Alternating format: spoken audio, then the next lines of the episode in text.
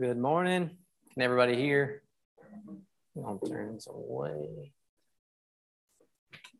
As always, it is very, very good to be with you all. Uh, I always treasure the privilege it is to be in the pulpit and to uh, just talk about the word uh, with everyone.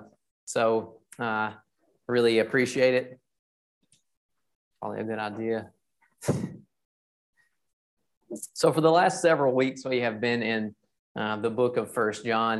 Uh, today we are closing it. We are going through the conclusion. Um, and it's an interesting little section of uh, scripture, First John chapter five, verses thirteen through twenty-one, because it's just kind of a recap of everything that we've been talking about over the last several weeks. Uh, the Apostle John goes back through and talks about several of the things that he really wanted um, these church members to know. Um, and the title of the message is That You May Know. Uh, it's really simple. Uh, one of the main themes of John's writing is uh, assurance. And it's assurance in several things. The primary thing we want to talk about is assurance of salvation.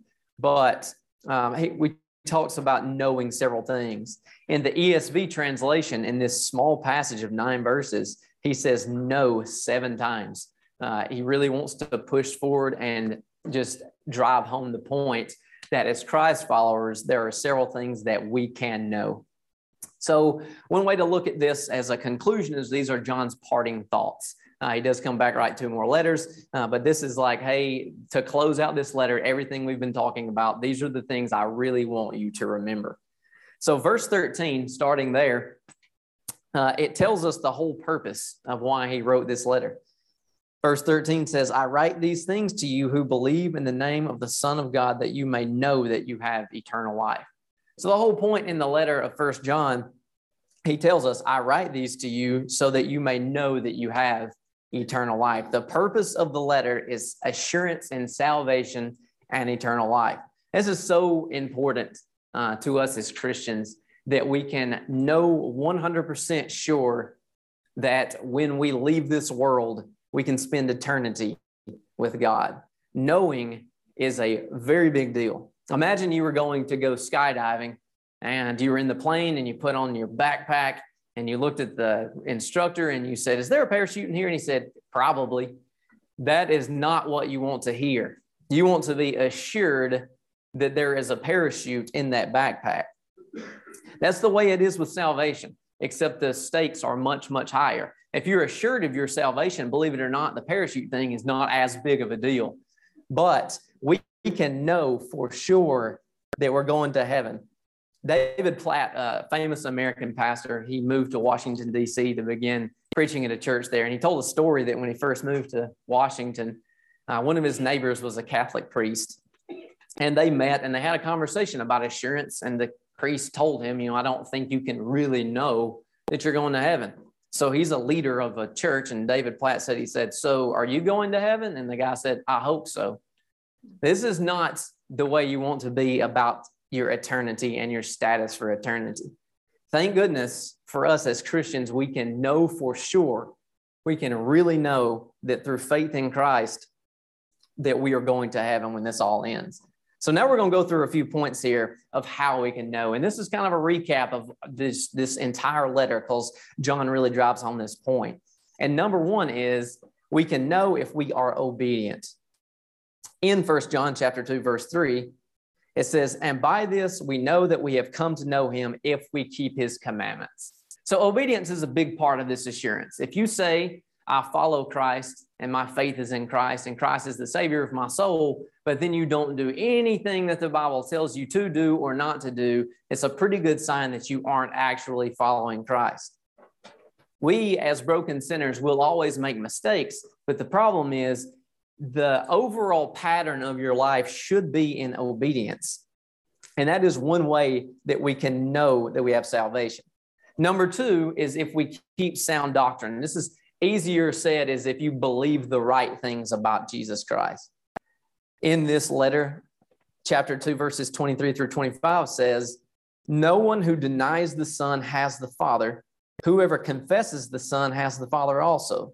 Let what you heard from the beginning abide in you. If what you heard from the beginning abides in you, then you too will abide in the Son and in the Father. And this is the promise that he has made to us, eternal life.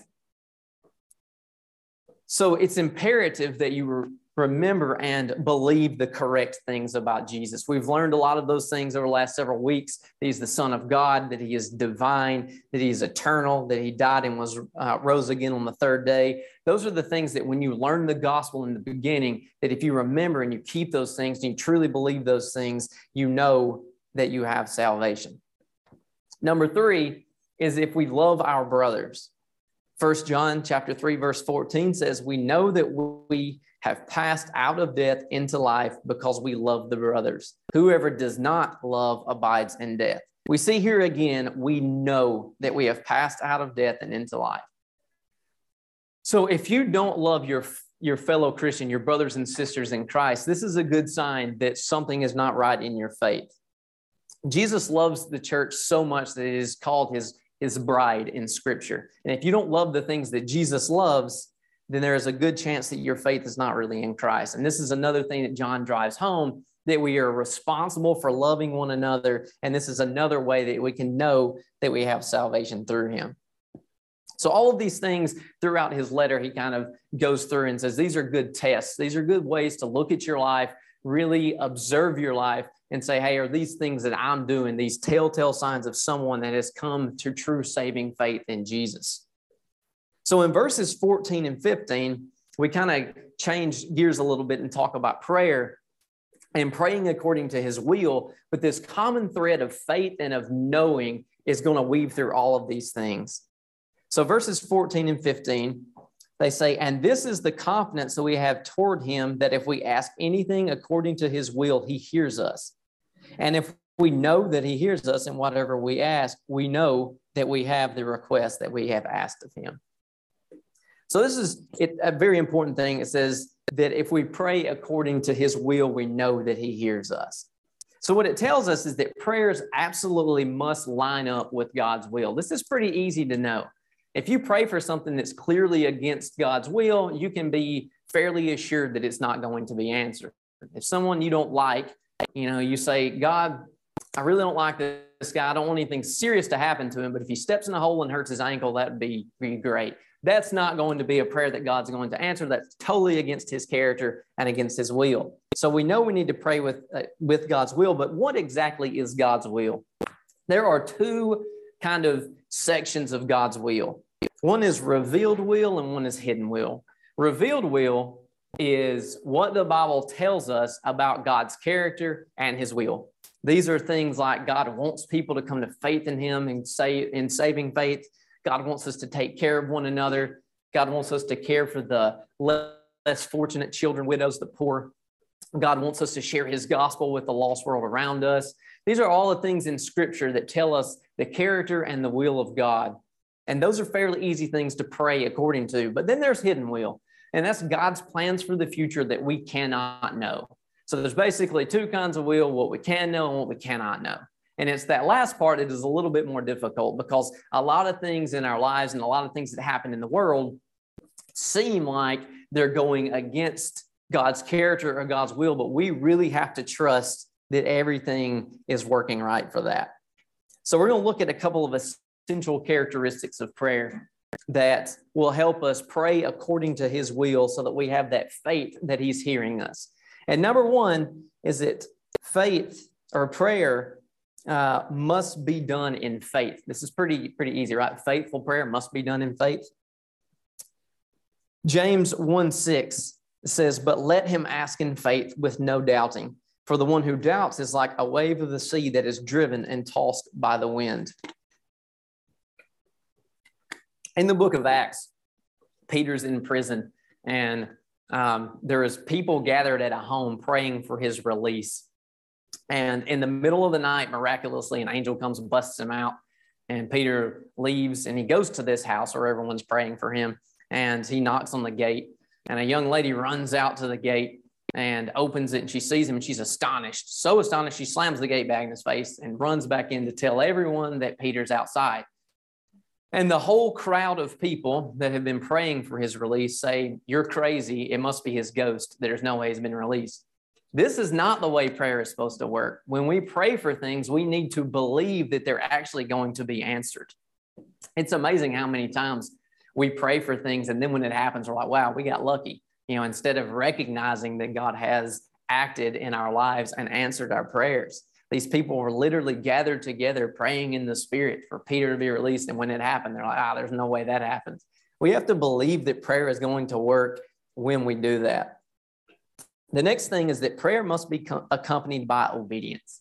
We saw that um, a big part of assurance is obedience, and prayer being done in obedience is also very important. First Peter three twelve says, "For the eyes of the Lord are on the righteous, and his ears are open to their prayer, but the face of the Lord is against those who do evil." For the eyes of the Lord are on the righteous, and his ears are open to their prayer. Sin is a barrier between humanity and God, and Jesus removes that barrier and lets us be back together again. But sin patterns in our lives can kind of reopen those, those issues. Anytime you have a human relationship, imagine a marriage, a sibling relationship between a parent and a child, whatever it is, when you do something wrong to someone, it always creates tension in the relationship. Our relationship with God is a lot that way. When we have sin patterns in our lives, when we have things we're not doing obediently, when we're uh, doing things we know we shouldn't be done, our relationship with God will suffer from that. So it's important that for our prayers to have all the power that they can have for us to be obedient. And then it's prayer must be patient. In Luke chapter eighteen, Jesus tells a parable about the persistent widow. And in this parable, there is a judge in a city, and he's just like a really terrible person, says he doesn't fear God. Um, and this widow, it doesn't tell us what she wants justice for, but she goes to him over and over and over again until he, she basically nags him until he gives her justice. So um, the judge says, you know, fine, you come to me so much, you can have what you want. So this unrighteous judge gives her what she wants because of her persistence. Luke eighteen seven, what Jesus says the point of this is, is if that judge does that, he says, will not God give justice to his elect who cry to him day and night? Will he delay long over them? You have to understand that our view of time and God's view of time are completely different. Uh, Mackenzie, my wife Mackenzie and I right now are watching the new Lord of the Rings television series, The Rings of Power. And it's this whole fantasy world, and there's all these different kinds of people. And two of those kinds of people are elves and dwarves. And elves are immortal, and dwarves are not. So elves live forever, have really no concept of time. Dwarves have a lifespan much like we do. And in one of the early episodes, an elf goes to visit his dwarf friends, and um, he's not being very nice. The dwarf, he seems cold. He says, hey, what's wrong? Have I done something to you? And the dwarf says, it's been twenty years since you visited me. In that time, I've gotten married and had children. And he says, to an elf, twenty years might be the twinkle of an eye, but to the dwarf, it's a very long time. And that is how it is with us and God. God, I mean, we think if we pray for something for five years, we think, wow, that was re- God really tested my perseverance and my patience five whole years. And God, it's like the blink of an eye. It is but a passing moment. It is a breath to him. And that's why our prayers have to be patient. You cannot pray for something today and expect tomorrow morning that it's going to be answered. God clearly has the power to act in that way if he chooses, but a lot of times that is not how it works. Mackenzie and I tried uh, to have a child for several years, and uh, it took a long time. Uh, as you can see, we have a baby here now, so three months ago that prayer finally came to fruition. But to us, a lot of times when we talk to people about it, we act like we had to wait so long, you know. Uh, this was this time in our lives. It was so difficult, and it took a long time. And, and it, but to God, it's just not that way. So remember when you pray to, and don't give up. That's the big thing. I don't know how many times in my own life I've prayed for something a couple of times and then basically given up on it. You just have to keep driving it home, especially if you're praying for the salvation of a loved one. Just never give up on them because it's never too late. And then finally, prayer must submit to God's will and wisdom. Romans eight twenty-eight, and we know that for those who love God, all things work together for good for those who are called according to his purpose. This is kind of the big thing when we talked earlier about hidden will and about the fact that God's will for the future of the world is unknown to us, how things are going to happen. understanding that is a big part of prayer. You have to understand that all things, everything in the world is working together for the good of the kingdom of God. If you believe the Bible, and you should, we have the ending already written. We know that there will be a new heaven and a new earth. We will all live in eternity with God. There will be no need for the sun because his glory will light the world, and we will worship him. We'll gather around the throne with each other, people from every tongue and every tribe for eternity. No more tears, no more pain. It's going to be amazing. In the time before that happens, we don't know what's going to happen. We don't know what hardships are going to come. And when you pray, you have to understand that God is working everything for that good ending. You have to acknowledge that God knows what's better for you way more than you do. If you have young, young kids, uh, I'll use my brother Jared, who did the music, as an example. He's got three young sons. If he walks into a store and one of them looks on the wall and says, "Oh my goodness, that real authentic samurai sword is amazing. I need that, Dad." More than likely, he's not going to buy his young son a samurai sword, because it would be a terrible decision. No young kid less than, you know, ten years old needs a sword, especially like a functioning sword. You have to understand that God knows. He is our Father and has that different wisdom than we do. I used to watch this television show in the U S about uh, people that live in Alaska, like really far away from everything. And they herd cattle, they herd cows from one place to another um, to get to better pastures in different seasons. And one place that they drive their cattle through is a floodplain, and when the tide comes up, it's covered in water. And a lot of times when they're going across this dry plain, cows, which are really, really dumb, lay down and refuse to walk anymore. They're like, "I'm not going, I'm tired, I'm going to lay right here." And the men say, "You really need to get up. If you don't, later in the afternoon, you will drown in the tide."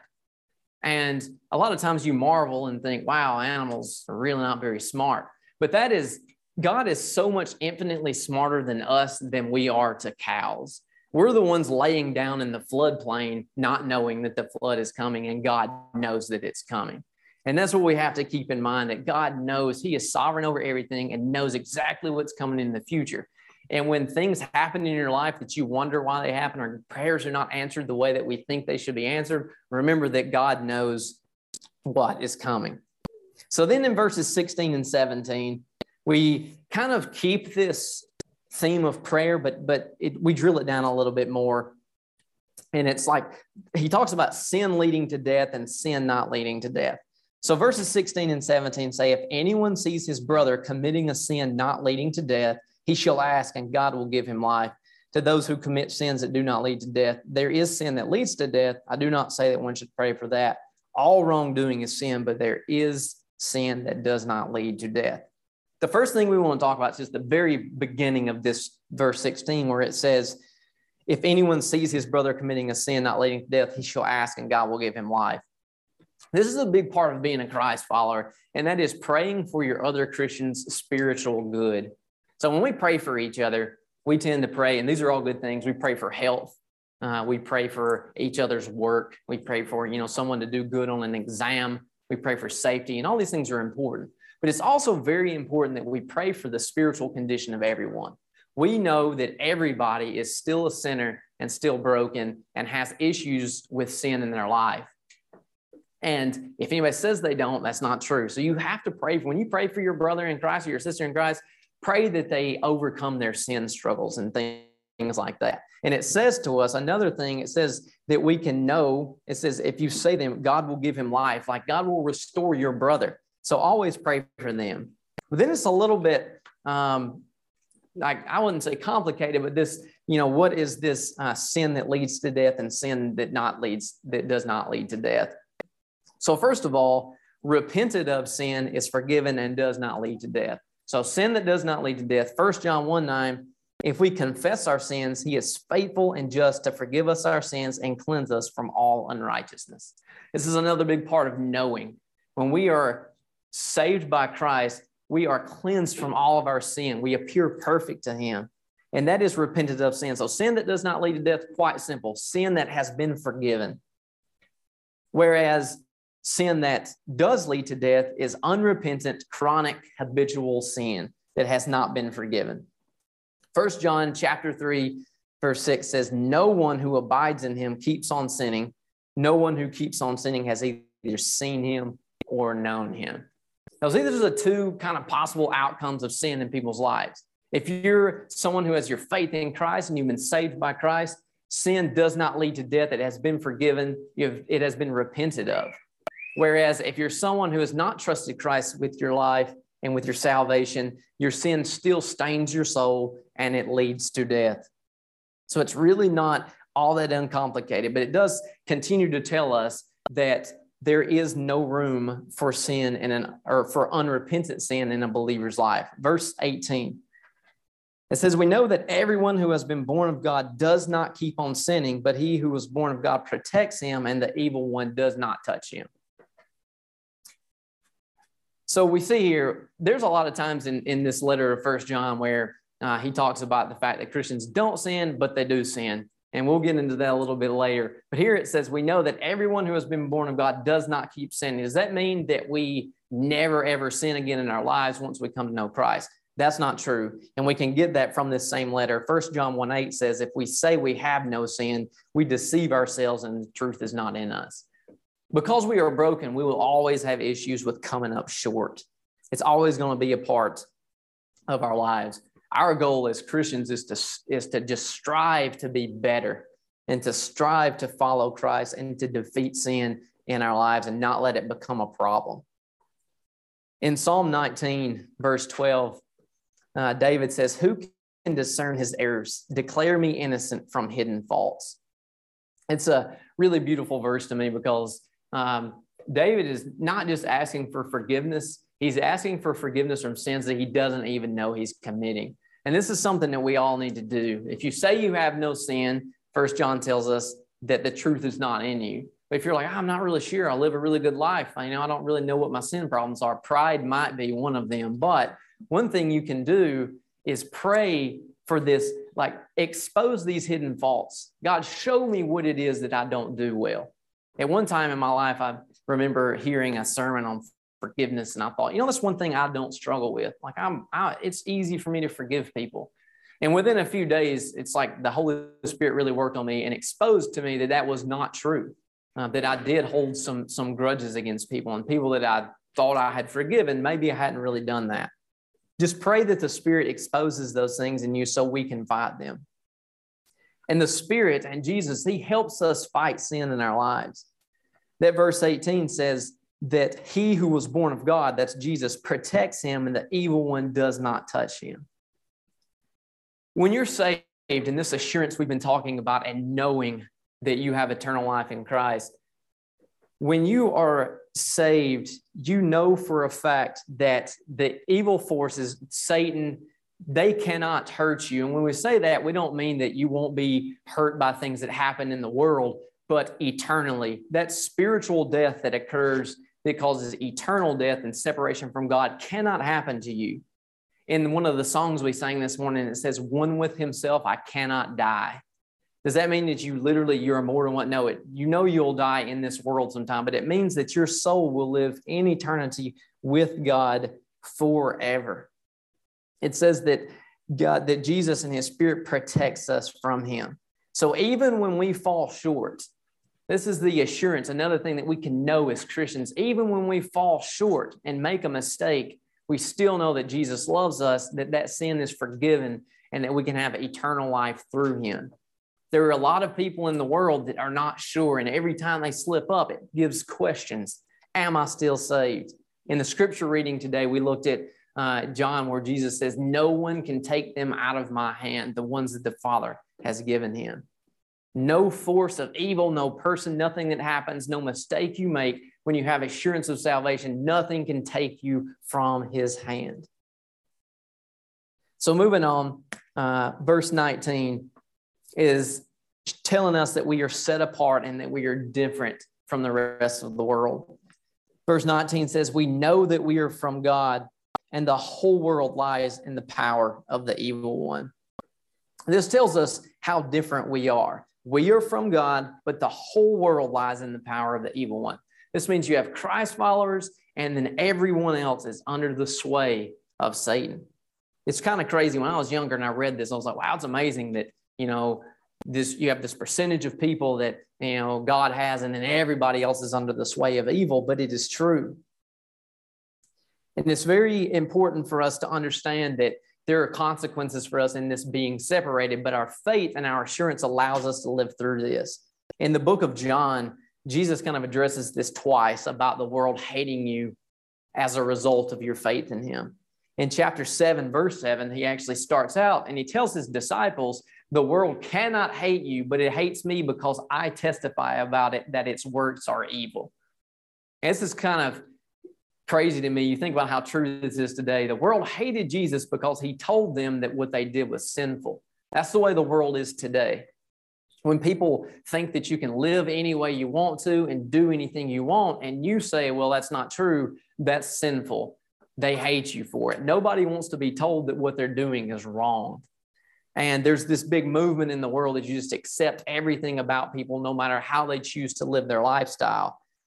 Uh, whether it's homosexuality or transgender movement, these things, people hate you when you tell them that those things are wrong. And that's what Jesus was saying. I testify that its works are evil, so it hates me. But later on in the Gospel of John, in chapter fifteen, verse eighteen, he says, if the world hates you, know that it has hated me before it hated you. And that's where he introduces the idea to the disciples, like, hey, understand this, because you follow me, the world is going to hate you. Like, the world is going to be opposed to you because you follow me. That is a truth that is going to be a part of every one of our lives if we really, truly follow Christ. If you say, hey, nobody hates me, and I've never had any opposition in my life as a result of a Christ follower, maybe it's because you blend into the world too much. Really think about that. Maybe you look too much like the world for them to hate you. If you follow Christ and your faith is in him and you do the things that Uh, he tells us to do, and you're a light in the world, you will be noticed, and evil will oppose you because of that. First Peter two eleven, if you're in the small groups uh, going through the Tim Keller, Tim Keller study right now, you know that this week we, uh, we read the scripture. It says, beloved, I urge you as sojourners and exiles to abstain from the passions of the flesh, which wage war against your soul. Peter tells us that we are exiles from the world, sojourners, as in like temporary residences. Some translations use the word alien, temporary residence, all these different things. But the point is that this earth and this world is not our permanent home. We are not here for good, and our home is waiting on us in heaven. Paul uh, uses the uh, analogy of a tent. He calls our body a tent because a tent is a temporary dwelling. It is not meant to be lived in for very long. And that is how our time in, on earth is. And another thing about this that you need to understand is when it says the whole world is under the sway of the evil one, is that you can't be surprised when sinners act like sinners. You ever hear somebody say, I can't believe that she lied, or I can't believe that he did this. You know, you can't be surprised when people who are not Christians act like sinners. So finally, verse twenty, this is kind of a, uh, there's two more verses, but twenty is a, a really enlightening verse, really uh, puts a good bow on this whole thing. Um, it says, and we know that the Son of God has come and has given us understanding so that we may know him who is true, and we are in him, in his Son, Jesus Christ. He is the true God and eternal life. All these things we've been talking about, knowing, knowing that you're saved, knowing that Jesus and God hear your prayers, knowing that um, you can have power in your prayer, knowing that you can live separated uh, from the world, knowing that uh, you can be obedient. All of this knowing, it's it tells us that God, his, with his Holy Spirit, he gives us that understanding. Christ allows us to understand the truth about him. This is such a big deal because without the Holy Spirit's help, you can't understand those things. First Corinthians chapter one, verse eighteen, it says, for the word of the cross is folly to those who are perishing, but to us who are being saved is the power of God. A lot of translations where folly is use foolishness. The gospel message is foolish to people that don't believe it. And then First Corinthians two, fourteen through sixteen, It says, the natural person does not accept the things of the Spirit of God, for they are folly to him. And he is not able to understand them because they are spiritually discerned. The spiritual person judges all things, but is himself to be judged by no one. For who has understood the mind of the Lord as to instruct him? But we have the mind of Christ. This little, the end of this verse is kind of like brushed over sometimes and not talked about a lot, kind of quickly, but it is so profound that we have the mind of Christ. I think it's amazing that after a letter that contains some complicated spiritual things, you know, like we said, uh, you know, if you say you don't sin, you're a liar, but you also don't sin. All these things kind of seem complicated, that John closes with a reminder that we can understand these complicated things. Sometimes when you read scripture, when you get into theologically deep scripture like Romans, um, it can be complicated, but John reminds us that with the Holy Spirit's bidding, we can understand these things. Our eyes are open. Our spiritual eyes are open to understand. Our hearts are softened, and we can understand what God wants us to know. And this is so important because no one else, and it says the natural man cannot understand. The people that are without Christ won't understand. You may wonder, well, how can people come to know him? The Holy Spirit can illuminate for them the truth of the gospel message so that they can come to saving faith. Finally, in verse twenty-one, uh, just one last reminder, short little verse. It's like when there's a debate and there's like ten seconds left and the person says, hey, you have ten seconds. And they try to say one more quick thing.